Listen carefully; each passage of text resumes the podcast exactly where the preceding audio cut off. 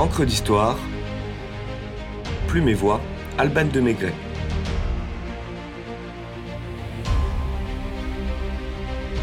Du corset à la libération de la taille.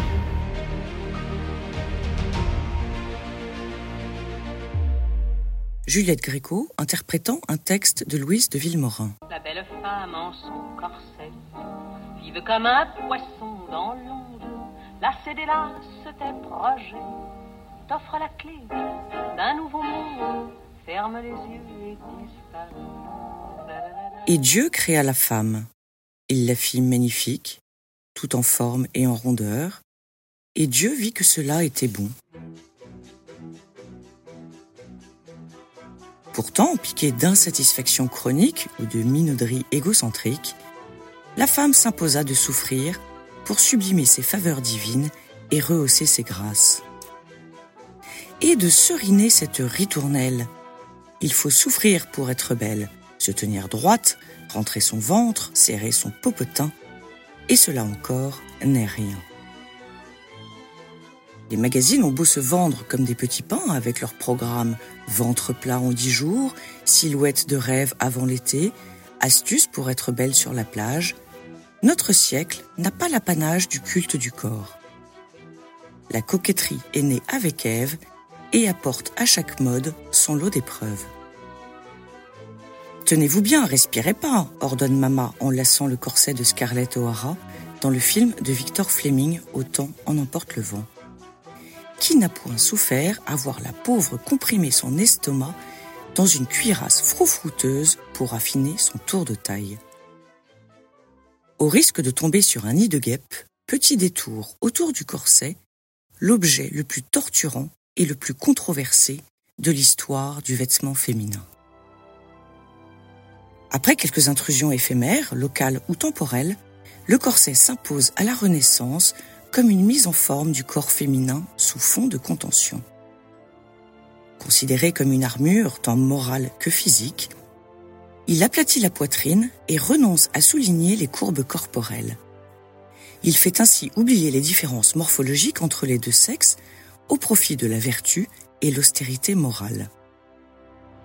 Au fil du temps, le corset se dévergonde et vient accentuer le galbe des contours. Pendant cette vogue qui atteint son apothéose au XIXe siècle, le décolleté se fait plus ou moins pigeonnant selon les modes et la taille la plus fine possible. Exception faite de Louis XV, pour qui la gorge est la première chose qu'il faut regarder chez une femme, la taille est selon les canons de beauté de l'époque l'objet de toutes les convoitises. Avec le recours d'une habilleuse vigoureuse, le sexe faible brille de son corps frêle dans l'extrême rigidité de baleines d'ivoire. Les malaises sont monnaie courante tant les organes sont écrasés dans ces pressoirs à corps et la quête d'une taille de guêpe en pousse même certaines à se faire enlever les côtes. Preuve que la chirurgie esthétique ne date pas d'hier. Côté masculin, étonnamment, les détracteurs de ce sous-vêtement que Napoléon surnomme l'assassinat de la race humaine sont légion. Dès 1575, Ambroise Paré, père de la chirurgie moderne, met en garde sur les dangers de cette camisole de falbala. Par trop serrer et comprimer les vertèbres du dos, on les jette hors de leur place, qui fait que les filles sont bossues et grandement émaciées. Dans l'ouvrage, attention, les œuvres d'Ambroise Paré divisées en 28 livres avec les figures et portraits tant de l'anatomie que des instruments de chirurgie et de plusieurs monstres. Jacques Bonneau signe en 1770 un ouvrage intitulé La dégradation de l'espèce humaine par l'usage du corps à baleine. Charles Dubois intitule son ouvrage Considération sur cinq fléaux, l'abus du corset, l'usage du tabac, la passion du jeu, l'abus des liqueurs fortes et l'agiotage en 1857. Le docteur Adrien Proust, père de Marcel, est plus mitigé il dénonce certes les méfaits du corset dans son traité d'hygiène, mais en probable connaisseur de l'entêtement féminin, lui donne un certain crédit en le disant indispensable pour assurer le développement régulier des formes, maintenir les jeunes personnes dans l'habitude de se tenir droite et de ne pas s'abandonner à une liberté d'allure très nuisible à la beauté. Monsieur Debert raconte comment l'anatomiste Georges Cuvier compare une de ses amies à la mode, autrement dit embrigadée dans des armatures, à une fleur fanée. Je cite. Cuvier conduisit dans un jardin une dame chétive et pâle, corsetée furieusement.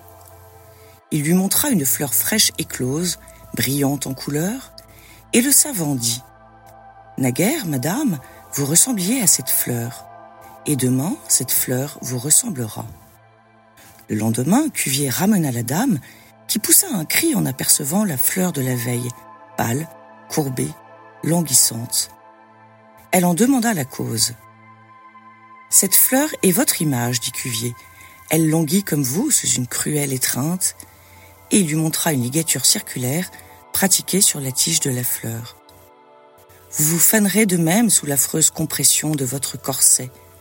Vous perdrez peu à peu les charmes de votre jeunesse si vous n'avez pas assez d'empire sur la mode pour abandonner ce dangereux vêtement. La polémique est reprise par la presse sur un ton satirique. En juillet 1876, un chroniqueur de l'Iroquois publie un article loufoque sur une loi d'interdiction du corset conditionnant le mariage au tour de taille. Le journaliste fait croire à ses lecteurs que les députés sont sur le point de voter une loi qui interdit aux femmes de se marier si leur tour de taille est inférieur à 55 cm. À force de se sangler, certains ne dépassaient pas 40 cm. Derrière le ton fantaisiste, l'auteur dénonce l'étroitesse des tailles qui empêchent de donner à la nation des enfants vigoureux. La chute, tout en humour, confirme au lecteur qui en doutait la pure fantaisie du projet de loi. Quant à moi, mesdames, aussitôt cette loi votée, j'aurai l'honneur de vous demander toutes en mariage, dans le seul but d'assister à l'épreuve. Chacun y va de son argument, médical, hygiéniste, poétique, démographique, mais aussi esthétique, comme lui manifeste cette allocution attribuée à Charles X. Il n'était pas rare autrefois de trouver en France des Dianes, des Vénus, des Niobé. Aujourd'hui, on n'y rencontre plus que des guêpes. Les hommes, décidément, donnent raison à cette maxime de François de la Rochefoucauld. La coquetterie plaît à celui qui en est l'objet et blesse ceux qui n'en sont que les témoins.